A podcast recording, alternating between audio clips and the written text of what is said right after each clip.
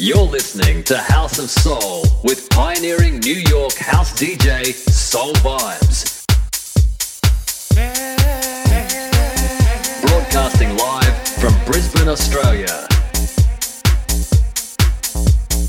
Bringing you the freshest grooves in soulful, deep, and inspirational house music. You bring me joy.